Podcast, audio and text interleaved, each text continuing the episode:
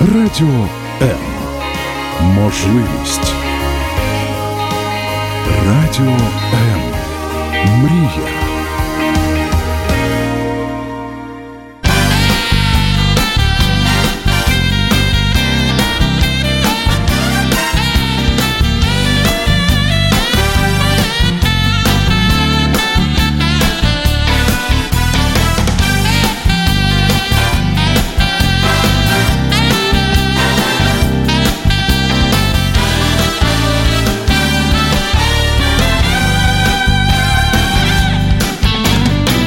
Каждый день наполняет нашу жизнь своими заботами. И, казалось бы, в этой жизненной суете мы растворяемся, не оставляя следа.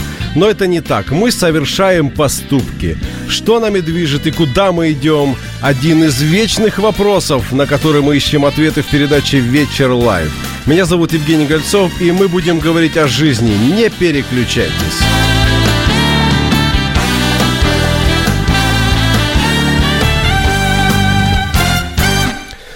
Добрым словом и револьвером можно добиться большего, чем только одним добрым словом. Сегодня мы будем говорить не о том, как пополнить словарный запас добрыми словами. Об этом можно найти множество передач в архиве на сайте radio.m.ua. Сегодня мы будем говорить об оружии, точнее о стереотипах в отношении к оружию. Потому что, как некоторые утверждают, демократия бывает только двух видов – гладкоствольная и нарезная. Э, Я представляю моих гостей. Президент Украинской Федерации спортинга Виктор Семенел. Виктор, добрый вечер. Добрый вечер. Очень приятно находиться у вас в гостях. Спасибо взаимно. Бренд-менеджер столичного ЖК Дмитрий Новиков. Добрый вечер. Друзья, представьте себе, что перед вами человек, который совершенно ничего не знает об оружии. И перед вами стоит сложная задача ему об этом оружии рассказать. Вот хотелось бы от вас услышать, что вы ему расскажете. Пожалуйста, кто первый? Кто первый? Ну, наверное, кого первого назвали. Хорошо. Тот и выходит, да, к микрофону. Добрый день еще раз. А, Думаю, что надо начать со стандартной заставки, которую я всегда использую в случаях общения с средствами массовой информации. А, Экскурс в историю, Древний Рим, Древняя Греция, и всегда повторяю одну и ту же фразу. На тот момент рабов от свободных граждан отличали всего две вещи. Они были прописаны законодательством, и звучат они так. Избирательное право и право владения оружием. Вот с этого, я думаю, стоит начинать. Это все, что нужно знать человеку об оружии. Нет, знать надо гораздо больше. Но это то, что, то первое, что, э, что вы бы ему сказали, правильно? Да, именно так. Хорошо, Дмитрий. Оружие – это, скорее всего, средство определенного достижения целей и, опять-таки, умерщвление, может быть, даже. То есть вы сразу человека э, записали в разряд убийц, Нет, не обязательно. Но, но у человека формируется мнение по первым каким-то впечатлениям, по первым, по азам, что он об этом Достижение услышал? цели – это в том числе и спор- спортивная стрельба, может быть. Это тоже достижение цели, попадание в цель. Да, я, э, я благодарю вас за такие обширные, рас- э, распространенные, пространные ответы. Давайте немножко поподробнее об этом поговорим в нашем эфире. Э, Напоминаю, что нам нужно звонить нужно и можно звонить по номеру 0800 21 2018. Для вас эти звонки совершенно бесплатные. 0800 21 0018. И можно писать под нашим стримом в Фейсбуке радио М латиницей эм, свои комментарии, задавать вопросы. Я обязательно озвучу эти вопросы в эфире, поэтому не стесняйтесь, не бойтесь, пишите. Главное, чтобы эти комментарии были приличными, ну и чтобы вы действительно участвовали в нашей беседе, а не просто на ровном месте решили нас всех поставить на какое-то э, место со- согласно своей позиции. Вот вы сейчас э, сказали, каждый основное, э, наверное, самое главное, что человек должен знать об оружии, слыша об этом впервые. Для вас важно, для вас важно, мужчина это или женщина? Нет, абсолютно. Оружию, я бы так сказал, все возрасты э, покорны, и полы, полы, как это правильно сказать, э, тоже. Если говорить о стрелковом спортивном сообществе, то э, женщины ничуть не уступают мужчинам, стреляют разные, разновозрастные группы. И могу привести пример просто из практики соревнований. Вот прошлогодний чемпионат мира по спортингу, по охотничьей спортивной стрельбе показал рекорд самый старый участник чемпионата мира был в возрасте 93 года. И это была женщина. Поэтому говорить о том, что оружие пасует, подходит э, только мужчинам, глубочайшая ошибка. На спортивных стендах женщины показывают результаты, которым некоторым мужчинам приходится идти годами. Тут э, играет роль и терпеливость женщин, и их внимательность к мелочам, и ответственность, ответственное отношение к оружию. То есть все, все работает за то, чтобы женщины тоже занимались этим видом спорта или э, имели отношение к оружию. Ну, я не хотел бы сужать это всего лишь до занятий спорта. Я бы хотел поговорить о философии, об отношении к оружию как э, убеждении. А, я хотел бы поговорить о менталитете, об эволюции, откуда куда эволюционирует наше отношение к оружию. От это хорошо до это плохо – от этого нужно избавиться, или наоборот, или, или каждый эволюционирует в свою сторону. Э, я помню, что была такая знаменитая фраза, мы, мы к ней вернемся немножко позже, а сейчас я бы хотел э, задать вопрос, кто формирует в нас отношение к оружию? Может быть, это можно делить на какие-то отрезки временные, э, экономические, политические, какие угодно. Ваше мнение по этому поводу, кто формирует у нас отношение к оружию? На мой взгляд, однозначно ответить на ваш вопрос невозможно. Давайте вот возьмем отдельно взятого человека, его жизненный цикл. Он родился, и первые уроки жизни получает где? В семье. Правильно, в семье. Вот представьте себе ситуацию, что в семье э, присутствует, скажем так, маргинальное настроение, э, постоянные разговоры о том, что государство нас должно защитить, что для этого есть силовые органы, структуры, что оружие – это зло, соответственно, в этой семье будет соответствующее отношение у ребенка к оружию. А, в семье, где есть пример отца, матери, родственников, которые не боятся оружия, не страдают хаплофобией, одна из, одно из психологических отклонений, заболеваний, люди панически боящиеся оружия, а, вам врач-психолог расскажет, что это такое. Бывают тяжелые, легкие формы, но они бывают.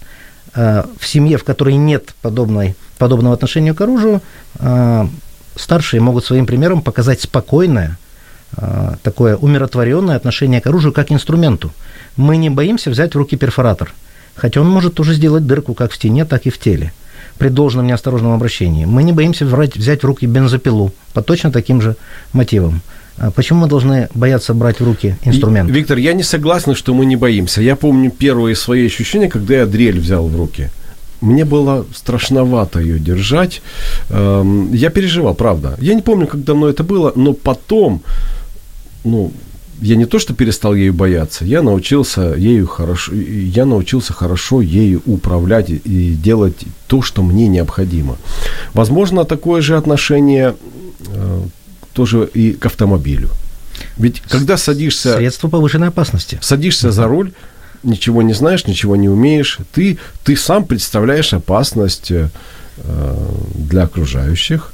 И, кстати, я стал аккуратно переходить дорогу с тех пор, как э, понял, кто сидит за рулем. То есть, как пошел в автошколу, я стал аккуратно переходить дорогу, потому что понял, кто ездит. Похвально, но мы сейчас э, хотел бы вернуться к вашему вопросу. Мы рассказали о первой стадии. Ребенок в семье получает первые уроки жизни, а, а дальше наше отношение к оружию формирует государство. Вот представьте себе, какое могло быть отношение а, в прежней стране, в том же Советском Имеется Союзе. Имеется в виду общественное мнение иде, или, или, или идеологическая Общественный составляющая? Строй, Общественный идеологическая строй. составляющая. 70 а, лет мы жили в режиме, ну, скажем так, в политическом строе, в котором утверждалось безапелляционно маргинальная точка зрения, государство обо всем позаботится и тебя защитит. Соответственно, оружие может быть только у кого? У того, кто состоит в каких-то силовых государственных структурах. Насколько я помню, даже собаку в то время было завести сложно, потому что была масса препятствий. Ведь собака, она же может встретить того, кто вошел, например, э, арестовать. Она может на него наброситься. И не так уж много было тогда пород собак в Советском Союзе. Я почему знаю, потому что мой отец был собачником, дед, и, и эти истории я знаю из первых уст. Собака, оружие, Э, даже мелкашка та самая. Это Виктор, Виктор, Виктор давайте уточним. Вы, э, можно сказать, что вы сторонник пропаганды, да? То вы считаете, что оружие – это нормальный инструмент, которым нужно уметь владеть, с которым нужно уметь обращаться и так далее? Если говорить языком немного пафосным, то я скажу следующим образом. Э, оружие воспитывает ответственность в человеке. Или, перефразируя, э, владельцы оружия за редким исключением, в большинстве своем ответственные люди. А из ответственных людей состоит сильная страна. Вот начнем с такой пафосной ноты. Это, это неплохое заявление. Хотел бы услышать мнение еще нашего одного гостя в студии. Дмитрий, что вы думаете о том, кто, как и, может быть, даже зачем формирует отношение к оружию? Ну, в моем понимании, формирование к к оружию происходит, э, опять-таки, начиная с детства, да, но в более взрослом виде это все-таки формирует уже общество и страна, в которой он находится. Э, опять-таки, происходящее в стране, э, уровень культуры, уровень развития, это все очень сильно влияет на отношение вообще к оружию целиком, независимо от этого, это огнестрельное оружие, это там ножи, холодное и так далее. Плюс, опять-таки, воспитание, то есть, как бы Виктор правильно говорит, э, если человек рос в семье военных, условно говоря, или там, э, милиционеров, то он оружие не боится, он его видел каждый день дома. Вот люди, которые повышены, э, вернее, люди, которые никогда с этим не сталкивались, вот, оно одно из двух вызывает, либо интерес, либо страх. Да, но тем не менее, вспоминая опять же Советский Союз, ту систему, которая всех воспитывала быть безоружными, ведь тогда очень было доступно посещать тир. Причем тир э, там, где можно стрелять из ружья, из мелкашки, из пистолета. Э, можно было стрелять. То есть общество, ну, государство как-то даже помогало, пропагандировало это. Я сам в школе ходил в тир. Я вам больше скажу, мы все в детстве играли в пистолетики, до сих пор это продолжается. И в детстве это не вызывает никакого страха. Это некая форма игровая все равно происходит. Э, на каком этапе происходит страх оружия, это уже, я думаю, если человек попадает в какую-то передрягу, с ним что произошло. Вот. Страх оружия. Мы об этом поговорим немножко позже, а сейчас пока давайте рассмотрим знаменитую вторую поправку к Конституции США, которая гарантирует, цитирую, право граждан на хранение и ношение оружия. Поправка вступила в силу 15 декабря 1791 года, одновременно с остальными девятью поправками, входящими в Биль о правах.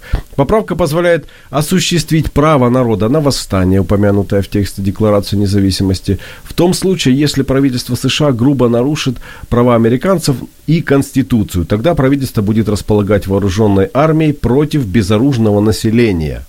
Вооруженная армия и безоружное население. Таким образом, отцы-основатели уравняли шансы. А, но когда длинный ряд злоупотреблений и насилий неизменно, это я цитирую уже из самой э, Декларации независимости э, параграф, но когда длинный ряд злоупотреблений и насилий, неизменно подчиненных одной и той же цели, свидетельствует о коварном замысле вынудить народ смириться с неограниченным деспотизмом, свержение такого правительства и создание новых гарантий безопасности на будущее становится правом и обязанностью народа. Декларации независимости. Это я не придумал, это я взял из, из официального источника. Скажите, пожалуйста, Почему на Востоке, почему во многих странах считается, что кинжал хорош для того, у кого он есть, и горе тому, у кого его не окажется в нужную минуту. Это, кстати, цитата из знаменитого э, фильма «Белое солнце пустыни». Э, формирование к оружию культурно, религиозно прививается. Почему христианские страны тоже по-разному относятся э, к оружию? Протестантские страны, православные страны, католические страны. Ведь если посмотреть, нигде, я не вижу в христианстве нигде запрет на оружие.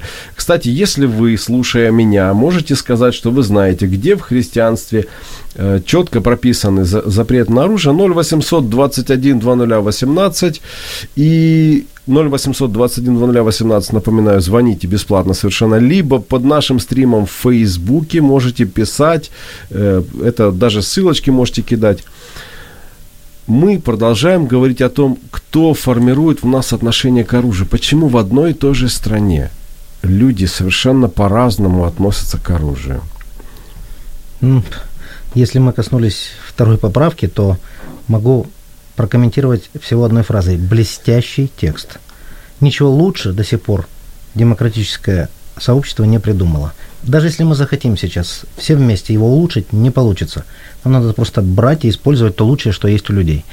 А, это мое отношение ко второй поправке. Что касается религиозной составляющей, в ответ на ваш вопрос, где в Библии есть запрет на оружие, я э, хочу привести обратный пример, где в книге книг есть упоминание о том, что нужно защищаться и защищаться с помощью оружия. Давайте вспомним э, книгу истории э, Эсфирь или Эстер э, в западном исполнении, э, царь Ахашверош или в современном исполнении Ксерокс, и история с праздником еврейским Пурим. Вот недавно закончился, 28 февраля, 1 марта. Историю праздника все помнят. Еврейский народ должен был быть уничтожен по навету Амана, советника царя, вот, только потому, что ему не нравился один еврей, Мордыхай. Один злобный человечек решил уничтожить целый народ приказом царя. Что последовало за этим? Вслед за первым приказом, поскольку отменить его нельзя было по законодательству того времени, последовал второй приказ царя. Разрешить евреям защищаться любыми способами, с помощью оружия. Это явный пример из Библии того, как нужно себя вести в, данных ситу... в данной ситуации. Евреи выжили, они разбили все отряды, как бы мы сказали сегодня, тетушек под руководством а, тогдашних представителей силовых ведомств. А, тогда они назывались странным словом сатрапа, его сейчас забыли. Вот, вот эти отряды а, были разбиты евреями, и мало того, царь разрешил им экспроприировать имущество, которое было у обидчиков, но евреи по-царски благородно отказались. История не о взаимоотнош... не об отношении к собственности. История о том, что Библия э, гласит и рассказывает нам историю, где было прямое указание, люди, защищайтесь всеми доступными способами. Вот, кстати, ответ на религиозное отношение к оружию. Если у вас есть другой ответ на религиозное отношение к оружию, 0800 21 2018, именно об оружии мы сегодня говорим. Потому что, как утверждают некоторые мои гости, демократия бывает двух видов – нарезная или гладкоствольная. Не переключайтесь.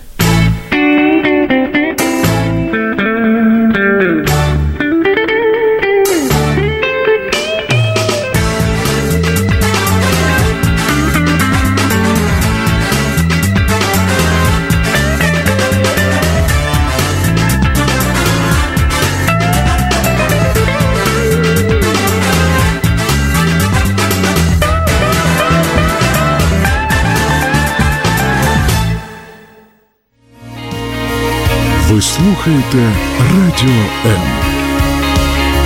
Радіо М. Мистецтво. Радіо М. Меня зовут Евгений Гольцов, мы говорим о жизни. Точнее, сегодня мы говорим не просто о жизни, а об оружии как о составляющей этой жизни, как о, о менталитете, э, о ценностях, об убеждениях, по которым Некоторые берут его в руки, а некоторые отказываются. И у меня в гостях президент Украинской Федерации спортинга Виктор Семенел. Еще раз добрый вечер, Виктор. Добрый вечер. И бренд-менеджер столичного ЖК Дмитрий Новиков. Добрый вечер. Мы говорили уже о том, эм, что если человек, который никогда не сталкивался и не понимает, и не знает, что такое оружие, спросит, что же это такое, то мои гости просто в одном предложении объяснили этому человеку очень, очень понятно и доступно. Э, Виктор сказал бы, что оружие это то, что нужно, и то, чем нужно владеть, и тогда ты не будешь рабом. А Дмитрий сказал бы, бойся этого оружия, потому что оно может завести тебя совсем не, э, не туда, куда ты хочешь. Ты можешь оказаться где-то совсем на плохой, на темной стороне этой жизни. И неважно было, мужчина это или женщина. И мы говорим о том, кто формирует в нас отношение к оружию. У нас есть телефонный звонок. Сейчас я приму телефонный звонок. Э, добрый вечер, вы в эфире. Здравствуйте. Здравствуйте. А, я уже в эфире, можно говорить, да? Да, вы уже в эфире, и хотелось бы узнать, как вас зовут и откуда вы звоните. А, зовут меня Евгений, сами со Славянска. Так. Да. А, такой вот, я, я слушал вас, э, говорите, что вот можно там использовать оружие для защиты. Хотелось бы Но послушать дело в том, вас. что, бы э, а Хотелось бы если на послушать... меня нападает Так. э, человек просто с кулаками, говорит, с голыми руками, а я его возьму с пистолета застрелю. Э, У вас Это есть... будет да- превышение Давайте, защиты, за которую меня просто посадят. Давайте э, я хотел бы задать вам вопрос. Вы, я так понимаю, в Славянске живете. И вы пережили тот период, когда Славянск был захвачен, потом его освобождали, правильно? Ну, как бы освобождали. И осво- освобождали. Просто ополченцы ушли из города, а другие вошли. Так что, ну, можно сказать, что да, это можно сказать, что это было освобождение. То есть вы, я, меня интересует, э, меня не интересуют ваши политические взгляды, меня интересуют ваши убеждения относительно оружия. Давайте на этом остановимся. У вас, э, э, э, хорошо, а то что-то еще не то э, скажу, не хочу вас, так сказать, выдавать, если что-то не так. Вы считаете просто коротко, да или нет, оружие это нормально или оружие это то, что, то чем владеть нельзя? Ну, как оружие, смотря для чего оружие. Так Ну, взять, допустим, оружие для того, чтобы стрелять. нож. А для чего вы думаете нужно Если он оружие? используется на кухне там для мирных целей, то это, это хорошо. Но ножом можно кого-то и убить. Так. Ну, давайте сейчас не оружие, о ножах. если Давайте сейчас об огнестрельном оружии. Например, э, о пистолетах. Как вы считаете, Ну, человек и должен иметь оружие или ему это не нужно? просто вот в быту, как в Америке, чтобы разрешили нам его иметь дома. Ну, где угодно. Можете дома, можете в гараже. Мне, мне просто интересно ваш, ваше отношение к оружию. Вы сторонник э, того, что, как утверждает один мой гость, свободный человек, не раб, имеет оружие, либо, как утверждает мой второй гость, оружие э, э, средство повышенной опасности и лучше держаться от него подальше. Ну, вы так как-то обобщать это все одним словом нельзя сказать. Ведь кому попало, оружие тоже не выдают. Но я же думаю, что вы никто попал, а вы человек смелый, ответственный, позвонили в прямой эфир, не так многие на это решаются. Ну, если э, разрешить там, допустим, как по закону это все можно сделать, оформить оружие, выдать его, э, хранить его в положенном месте в сейфе, не ходить по городу, не размахивать. Если это адекватный человек, то почему нет? А вы считаете себя адекватным человеком? Ну, а как? Ну, наверное, что как то, что- То есть, то есть вы не против, чтобы, соответствуя всем этим требованиям, законно их выполняя, вы владели огнестрельным оружием? Мне просто хочется понять вас, вашу позицию. Нет, э, я считаю, что все-таки э, наше общество еще не достигло того, чтобы всем, под, всем выдавать оружие. Ну, подождите, я же не говорю сейчас обо всех. Конечно, всем нельзя. Есть люди, которые э, адек- не совсем адекватны, есть люди, которые больны чисто физически, они не смогут э, э, технически справиться с оружием. Но э, вот эта вот фраза, э, которая касается кого-то другого, давайте вот про вас. Вы человек адекватный, смелый, позвонили в прямой эфир, готовы соблюдать все законные требования. Вы считаете себя человеком, который ответственно и все как положено готов владеть огнестрельным оружием? Или вас что-то останавливает, или вас что-то пугает, или вас что-то смущает? Ну, я считаю, что все-таки, если у меня пока нет такого особой нужды нет оружия, я, допустим, нет. Но, но, но если бы мне, допустим, понадобилось, для, если я посчитал, что мне нужно там угрожает что-то там, или вот, или вот на улицах уже такой, ну, как говорится, беспредел будет твориться, то почему нет? Для защиты своей семьи, своего дома. Спасибо. Вы хотите как- кому-то из наших гостей задать вопрос, может быть? Виктору, который сторонник оружия, или Дмитрию, который противник? У вас есть сейчас такая возможность? Нет, я послушаю дальше. Хорошо, спасибо за ваш звонок. Очень было интересно с вами пообщаться. Всего хорошего. До свидания. До свидания. Ну вот, видите, человек, с одной стороны, он считает, что общество не готово, но с другой стороны, он понимает, что его семье может угрожать опасность. Он сказал две взаимоисключающие фразы. И ключевой была, если надо будет защищать свою семью и себя. Если можно, я на эту тему скажу свои размышления.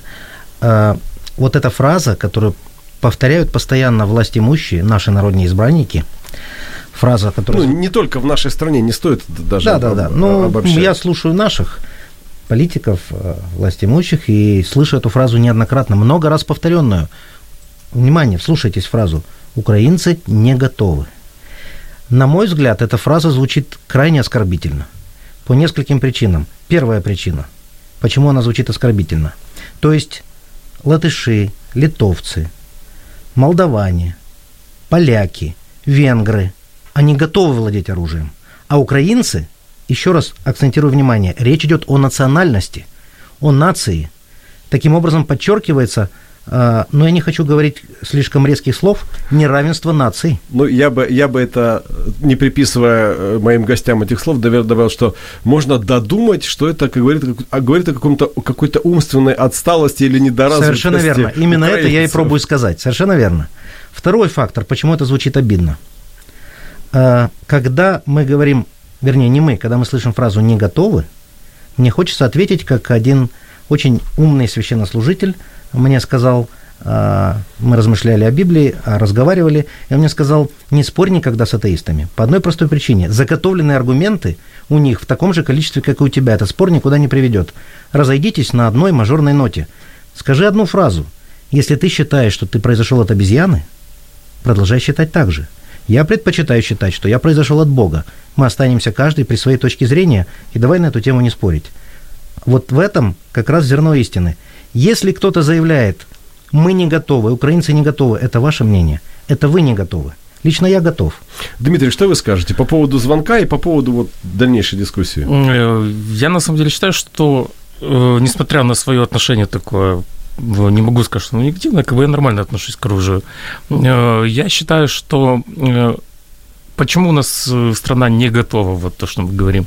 У нас не готова ни страна и ни люди, у нас не готово для этого э, законодательство, у нас нет многих вещей, у нас такой вакуум есть в законодательстве. Почему э, люди они не знают, как потом, условно говоря, произойдет какая-то неприятная ситуация, да, какой-то неадекват, опять-таки, да, будет, получит оружие, и как это потом трактовать, если что-то произойдет. Для того, чтобы люди могли иметь оружие, э, надо очень много вещей сделать в стране на уровне законодательного ввести. Опять-таки, надо включить, чтобы люди учились им э, обращаться с ним. Э, и учились обращаться не только это уметь стрелять. То есть это должны быть, опять-таки, лицензионные какие-то тренеры, которые могли бы людей научить обращаться в той или иной ситуации. Опять-таки, должны быть грубо говоря, такие курсы подготовки владения оружием, скажем так, включающие и психологов, потому что э, они должны выявлять людей на разном уровне как бы э, адекватности, потому что один человек может спокойно отреагировать на то, что ему вслед там крикнут «дурак», а кто-то может и пульнуть. И поэтому как бы пока не будет на уровне законодательно вот это все урегулировано, у нас и будут вот такие диалоги идти, то есть готовы, не готовы. Люди готовы, то есть им надо просто предоставить законодательную базу и обучить им пользоваться. Ну, я считаю, по поводу готовности вообще один из моих аргументов. Э, люди сегодня готовы отдавать свои жизни, и почему при этом они э, считаются не готовыми к тому, чтобы в сейфе иметь оружие в соответствии с какими-то стандартами и так далее. Но я хочу сейчас вас спросить, вот вот мы как мужчины сидим. Э, ведь вопрос. Мы крайние, мы защитники. Мы говорим сейчас о своих семьях. Эм, и что нас будет сильно волновать вопрос нашей готовности, неготовности, вопрос э, каких-то дыр э, в законодательной базе, если нашей семье будет угрожать опасность? Э, на этом уровне нет, абсолютно. То есть это уже такая критическая ситуация, когда ты защищаешь свою семью, и ты абсолютно ни о чем не думаешь. То есть это уже такая защита идет. Ну, смотрите, э, есть такая избитая фраза э, «законопослушный гражданин». Кто определяет законопослушность? Есть какие-то параметры определенные. Милиция выдает справку о несудимости, нарколог выдает справку. Но никто из нас здесь присутствующих, я вас уверяю, и вы тоже, и я – вот, и, и мой визави, будем так называть человека, никогда не имеют права сказать о себе «я абсолютно законопослушный гражданин». Почему? Едя сюда на передачу, проанализируйте, сколько раз вы превысили скорость хотя бы на 2-3 км в час. Вот, абсолютно не существует, вы уже что-то нарушили. Поэтому вся законопослушность заканчивается на том самом этапе, о котором э, мы только что говорили. Когда вашей семье что-то угрожает, э, отдайте себе отчет. Вы будете оглядываться на несовершенное законодательство, оно у нас крайне несовершенное, или будете стрелять. Лично я утверждаю, для защиты своей семьи и своей жизни я в последнюю очередь подумаю о законе. Я сделаю выстрел и сделаю выстрел человека, который угрожает моей семье. А потом буду отвечать по закону. Проблема-то не в том, что оружие можно или нельзя. Проблема в том, что у нас законодательный пласт, касающийся оружия, абсолютно не урегулирован. Э, мы находимся в состоянии пещерного века. Вот. Мы отстали от всех э, соседей, от всех соседних стран в этом законодательстве ровно на э, величину нашей независимости, на четверть века. Вот об этом надо говорить. Какие опасности несет оружие? Поговорим об этом буквально через небольшую музыкальную паузу. Не переключайтесь.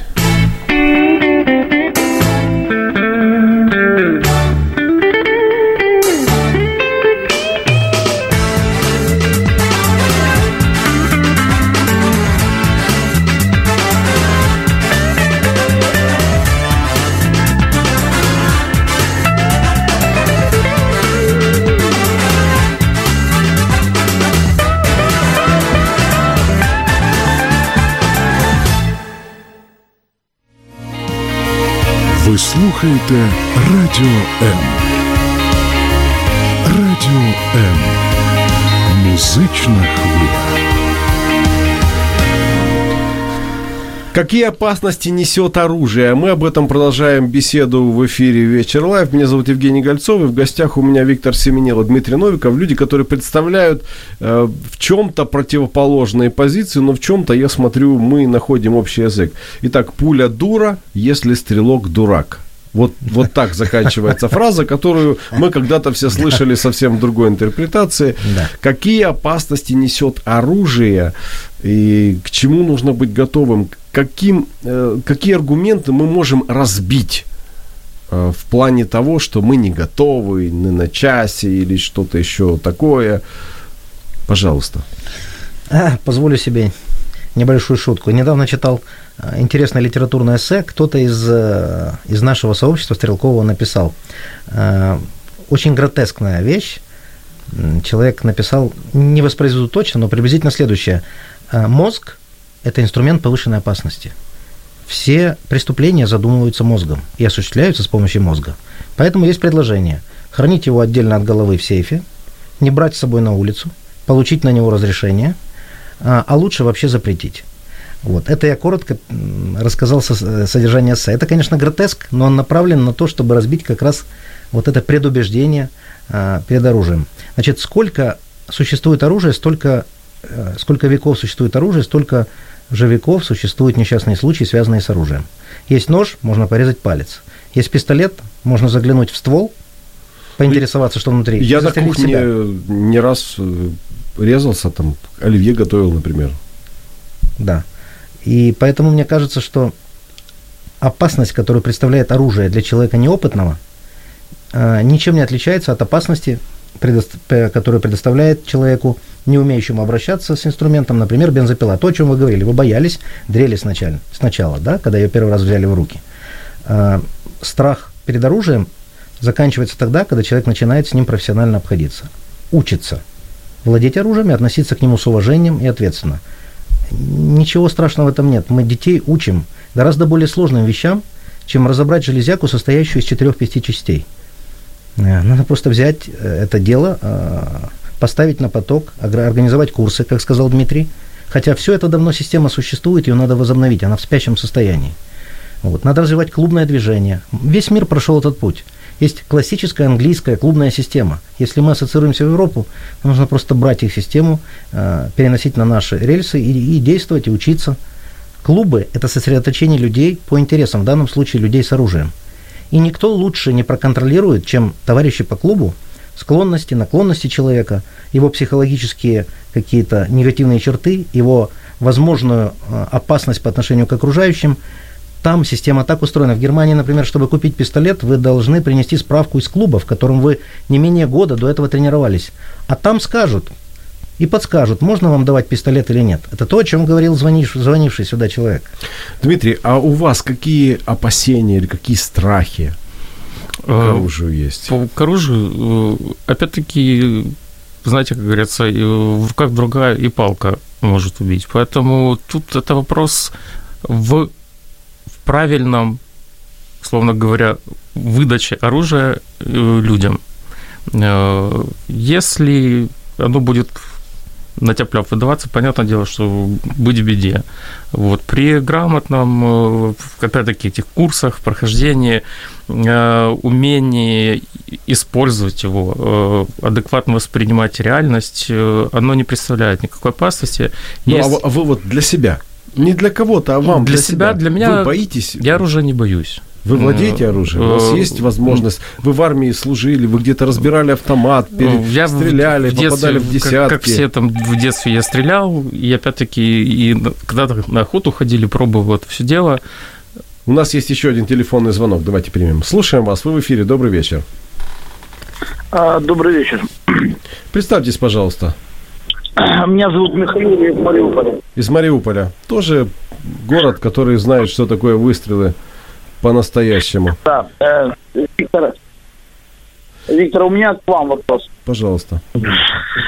Э, Смотрите, я, я военнослужащий и прохожу военную службу в правоохранительном органе специального назначения. Э, Скажу честно, оружие мы с собой не носим. Э, Почему, объясню. В хулиганов стрелять не будем. Э, Грабителей тоже. Дольше отписываться после этого. Если же будет покушение, то с использованием оружия или взрывчатого устройства, да, это оружие попадет преступникам или врагам. Э, Смотрите, какой вопрос у меня. Ваше мнение, зачем оружие нашим народным избранникам? Вот зачем они носят его в административное здание органов власти и управления? А вот от кого они собираются защищаться? Вот зачем оно им, это оружие? Интер- Интересный вопрос. Очень. Спасибо, Михаил. Да, пожалуйста. Замечательный Зачем вопрос. оружие нашим избранникам? От кого они собираются мы, защищаться? мы перед передачей договорились, что мы стараемся обходить политические вопросы, да? Я постараюсь тоже обойти от, этот вопрос. Виктор, это Да, вопрос да. не о политике, это вопрос э, о убежд- об убеждениях, э, о мировоззрении людей, которые носят с собой оружие в административные здания. Я э, с большим уважением отношусь к людям, которые сейчас э, э, обороняют рубежи нашей Родины, говоря таким старым советским языком. Хочу высказать благодарность человеку, который нам позвонил, потому что знаю и представляю, какая работа проделывается там сейчас, на передке и в этой зоне. Вот. И хочу на его ответ, знаете, как рассказать опять же, небольшой, на его вопрос, вернее, дать такой небольшой литературный ответ. Даже не литературный, а такую придуманную историю. Вот представьте себе, жил-был садовый кооператив.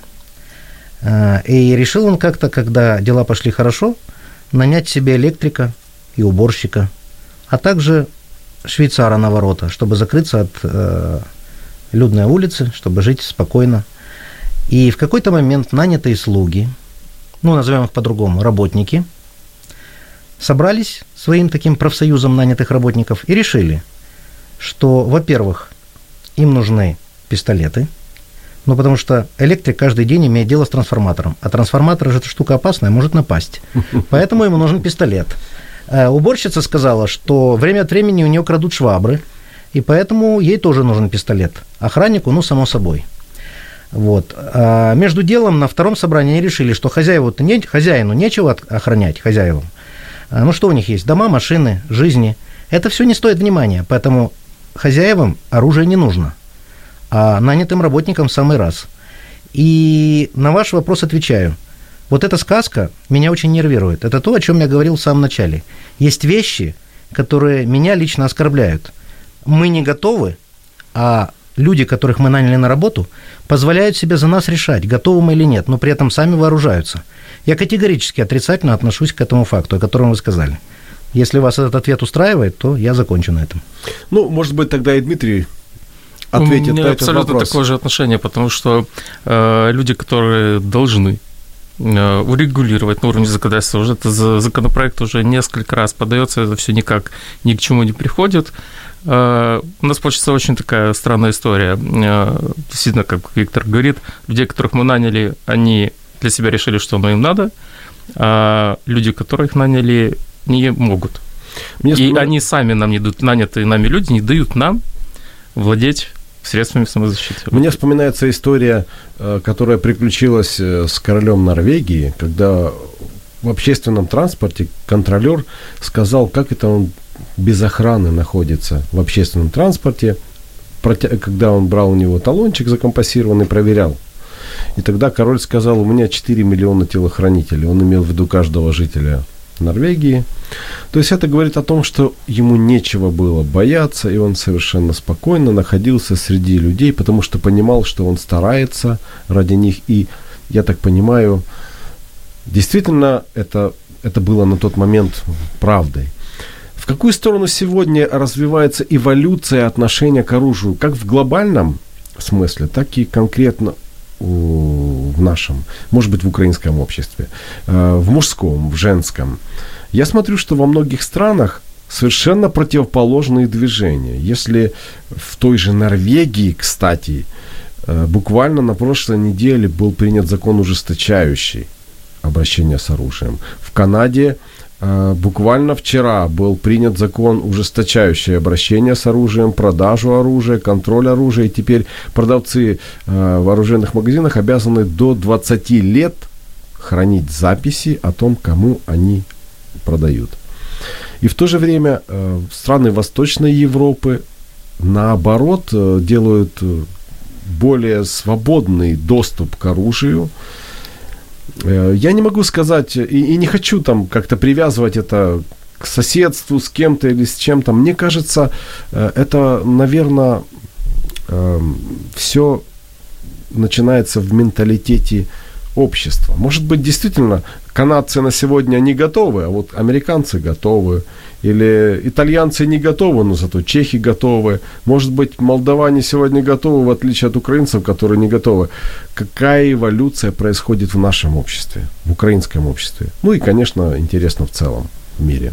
В целом мире, если позволите, это как раз вопрос, над которым я с коллегами, с другими представителями стрелковых организаций работаю именно по части совершенствования законодательства. У нас есть предложения, у нас есть, как всегда, у громадских, у общественных организаций инициативы, которым очень надеемся прислушаются наши э, законодатели, потому что нас становится все больше, и здесь срабатывает э, старый закон диалектики, количество, переходящее в качество. Вот. Я, кстати, в пример приведу вот эту историю с машинами на еврономерах. Когда их было там 10-20 тысяч, э, власть позволяла себе не обращать на них внимания и обращаться с ними как, скажем, с людьми низшего сорта. Сейчас, когда их стала критическая масса, с ними пытаются договориться. С оружием, кстати, то же самое. А Вот мы знаем историю по телевизору, часто нам сейчас показывают в последнее время, и вопрос такой животрепещущий, оружие. Его дарят. Его дарят властимущие друг другу. Заметьте, не покупают, а дарят за бюджетные деньги. То есть за ваши деньги, за мои, за деньги Дмитрия. Просто берут и дарят. А, Меня не то чтобы напрягает эта ситуация. В глобально это положительный момент с моей точки зрения, потому что срабатывает тот же принцип количества переходящего в качество. Когда они себе надарят столько пистолетов, что у них даже посудомойка будет ходить с пистолетом, рано или поздно возникнет вопрос, что ну, надо это как-то дело узаконить и прописать в законе. Все равно это положительный момент. Я только против того, чтобы это дарилось бесконтрольно и, э, и за наши с вами деньги. А Второй момент, что касается запретов, которые сейчас превалируют в западных сообществах по, по отношению к оружию. Вопрос-то совсем не в том, что им перестало нравиться оружие или они устали стрелять. Вопрос в том, что именно в эти развитые страны наибольший поток беженцев и переселенцев. И вот эта обстановка диктует им необходимость ужесточить контроль над оружием. Что касается Америки, то мне нравится их система, потому что там каждый штат может регулировать оружейное законодательство сообразно своему пониманию. Ну, для примера, вот такие яркие примеры есть. А, в Чикаго не так давно, вот Чикаго, да, это сердце Америки, но там запретили ношение оружия, конкретно в одном городе, в Чикаго. Почему? Потому что демократическая, э, демографическая ситуация, социальная обстановка привели к тому, что экстренно должны были власти города принимать какие-то решения. Им дано такое право. Например, в штате Джорджия есть город Кеннессо, в котором в отдельно взятом городе э, принято на законодательном уровне решение, что каждый домовладелец обязан иметь оружие. Не хочет или не хочет, может или не может, а обязан по закону. Э, таким образом, они считают, граждане помогают полиции. Не сидят возле дома и плачут и ждут на лиц полицейский наряд после того, как на них напали грабители, а делают работу полицейских сами, а полицейские потом, как говорится, только оформляют протокол. Вот там, например, такое отношение. Э, в Мексике, дай бог памяти, вспомню город, округ, не город, а город Харальд, э, округ Харальд. Э, там, например, свое отдельное отношение к оружию всех учителей школ обязали, чтобы не держать охранников и сэкономить деньги, носить в школу пистолеты, у кого они есть. У них очень многообразные подходы к оружию. В Украине одна проблема – Законодатели не хотят на протяжении 25 лет принимать закон об оружии. Мы единственная страна среди окружающих нас стран, которая такого закона не имеет. Если мы вернемся к очень серьезному аргументу о том, что в школах в Америке стреляют. И один из э, анонсов сегодняшней передачи, mm-hmm. под ним был написан пост. Ну, теперь уже и у нас тогда в школах начнут стрелять. Э, я буквально сегодня смотрел обзор о том, как в штате Мэриленд э, подростки, ну, школьники, ну, старшая школа, это где-то 16-17 лет. Э, кстати, для уточнения, в Америке, в Канаде школы разделены на начальную, среднюю и э, старшую школу, чтобы ну, скажем так, уменьшить влияние максимально, уменьшить влияние старших подростков, старших школьников на младших. Так вот, школьники, естественно, не имеющие легального права владеть оружием, устроили перестрелку. Причем один выстрелил в другого, второй тут же в него выстрелил в ответ и убил его насмерть. И как вы думаете, за что он был наказан? Он, он не был наказан за то, что он убил человека. Он не был наказан за то, что он стрелял. Он был наказан два года условно за то, что он эм, Э, получается, использовал нелегальное оружие. То есть он не имел права, у него не было легального права в этом возрасте стрелять, но тем не менее за то, что он себя защитил и даже убил того человека, за этого не наказали. Это англосаксонская система юридическая. Да, Кестел Доктрин переводит «самой дома крепость» даже в Америке, не в каждом штате. Как бы нам ни рассказывали, в Америке тоже есть разные города, и Чикаго, кстати, относится к тем городам, где эта доктрина не работает. Поэтому э, там люди защищаются табуретками, когда к ним врываются домой грабители и так далее. А есть города, в которых бабушка тебя встретит с дробовиком, если ты пришел к ней с плохими намерениями. Мы говорим об оружии, и Буквально совсем немного осталось до конца нашей передачи, поэтому не переключайтесь, есть еще пару интересных вопросов.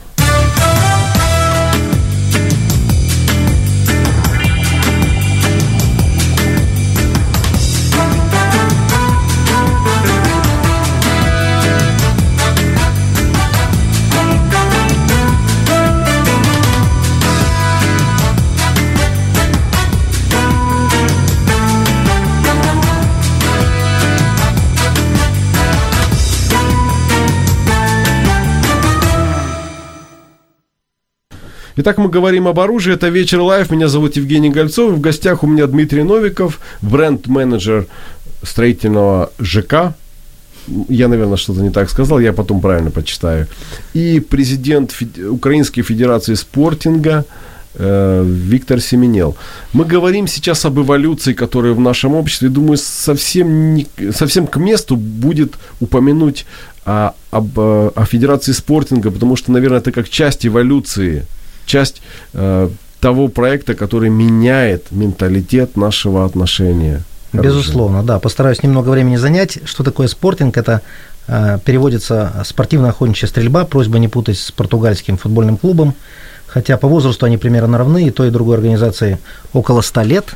Э, это самая массовая стрелковая организация в мире, 68 стран, все страны в этом списке самые развитые, самые богатые. По-простому говоря, это страны, в которых вольные люди получили доступ к оружию. В Советском Союзе этой дисциплины не было, этого спорта не было по одной простой причине. Там предполагается, это не олимпийский вид спорта, что люди, которые участвуют в этом движении, имеют доступ к оружию, серьезному оружию. Это и оптика, это и э, мощные калибры, это нарезное оружие длинноствольное и гладкоствольное разных типов. Поэтому Федерация объединяет несколько стрелковых дисциплин, практических, абсолютно приближенных к реальной жизни. Скоростная стрельба – стрельба точная, высокоточная, с использованием оптики. Ну, назову дисциплину, которую все знают, наверное, еще из олимпийских времен. Она кочует из олимпийской к нам. Э, бегущий кабан, например. Это тоже наша дисциплина. Стрелковое сообщество в Украине растет и меняется отношение к оружию из-за того, что вот из-за той ситуации, в которую попала страна, в том числе. Э, к сожалению, интерес к оружию и количество людей, которые к нему приобщились, увеличилось кратно очень сильно, именно по этой причине. Дмитрий, но, может быть, вы свои э, наблюдения выскажете относительно эволюции, которая происходит в нашей стране, как минимум? Ну, опять-таки, отталкиваясь от того, что у нас сейчас происходит на протяжении последних э, нескольких лет в стране, э, мы рано или поздно должны прийти к все-таки разрешению. Э, объясню почему. У нас черный рынок, грубо говоря, оружия, он очень большой. У нас... Э, Вы знаете его объемы, да? Ну, я, я не знаю в объемы, но ну, так, мы прекрасно понимаем, спросил. что из зоны то очень много людей привозят себе, скажем так, э, сувениров. Э, в интернете можно купить абсолютно любое оружие, причем под ключ. Вот. Вы, с ценами совсем. Вы так и... уверенно об этом рассказываете, что я насторожился. И у людей, на самом деле, на руках оружия очень много. Это просто у нас заблуждение о том, что люди не имеют его. Э, и рано или поздно, как бы, надо будет отвечать за то, что будет что-то все равно происходить. И когда это все происходит в законном уровне, это легче регулировать и легче контролировать. У нас заканчивается эфир, буквально последняя минута. У вас есть ну, 30 секунд у каждого, чтобы подвести итог э, нашей сегодняшней передачи в каких-то нескольких предложениях о том, что вы хотите, пользуясь случаем, перед микрофоном пожелать каждому, кто нас сейчас слушает, кто будет слушать. Пожалуйста, Виктор. Да, хочу сказать, что эту плотину, которую мы называем недоверием и страхом к оружию, э, ее прорвет рано или поздно. Э, мы уже на подходе к этому вопросу, он назрел и даже перезрел. И по этому поводу хочу сказать спасение в клубном движении.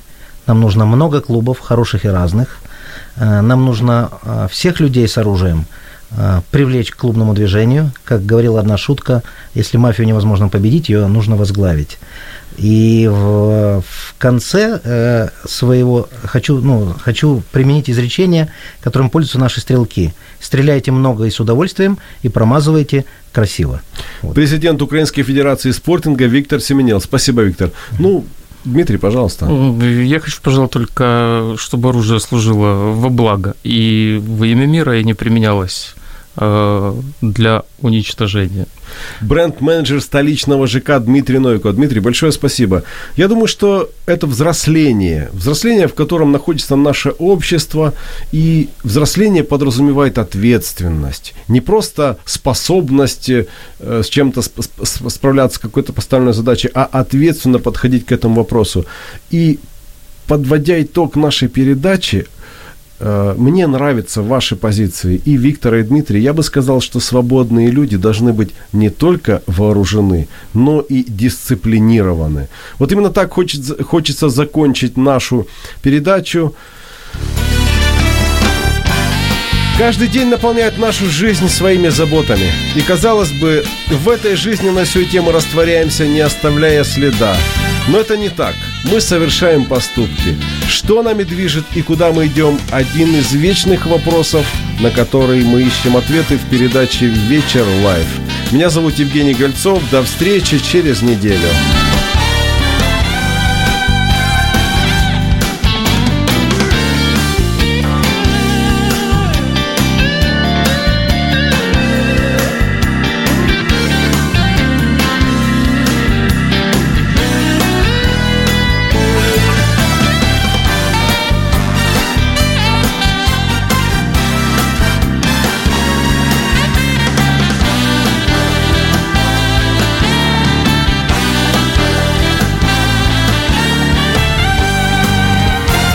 слухаєте Радіо М. Радіо М. Мистецтво. Радіо М.